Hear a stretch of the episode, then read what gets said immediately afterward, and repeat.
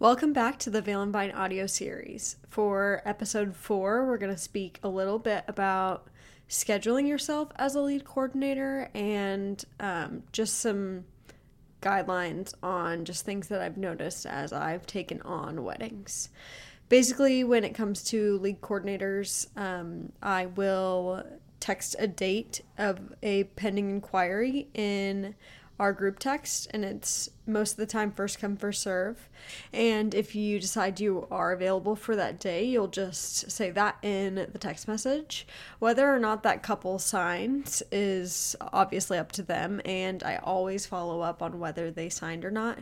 And if you're all, ever unsure about a date that you said that you could do, um, and maybe they haven't signed or they ghosted, you can always ask me. And most of the time, I let you know if I know that they have ghosted or um, I'll clear out the pending inquiries on the Excel sheet that you guys can find.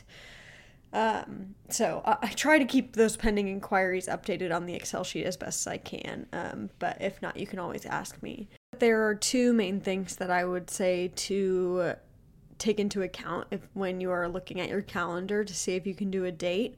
Number one is the potential of that rehearsal being the night before. Um, it just depends on the couple on whether they do a rehearsal the night before or the day of. Um, and when you are signing on to a date, you are committing to doing their rehearsal the night before. Just something to keep track of when you are signing up for a date is whether you are going to be available the night before. It potentially could be a weekday, especially for like a Saturday event or a Friday wedding. Um, it could be I've done some rehearsals on Thursday before the Saturday. It just kind of depends, and so that's something that you can talk to your couple about as well.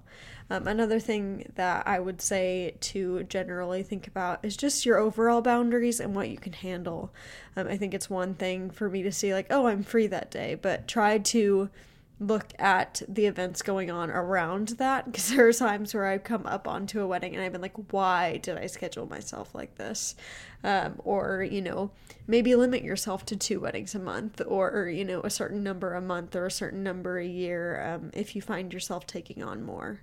Um, just a few things to note that um, there is a little bit of endurance that is included in being in this industry.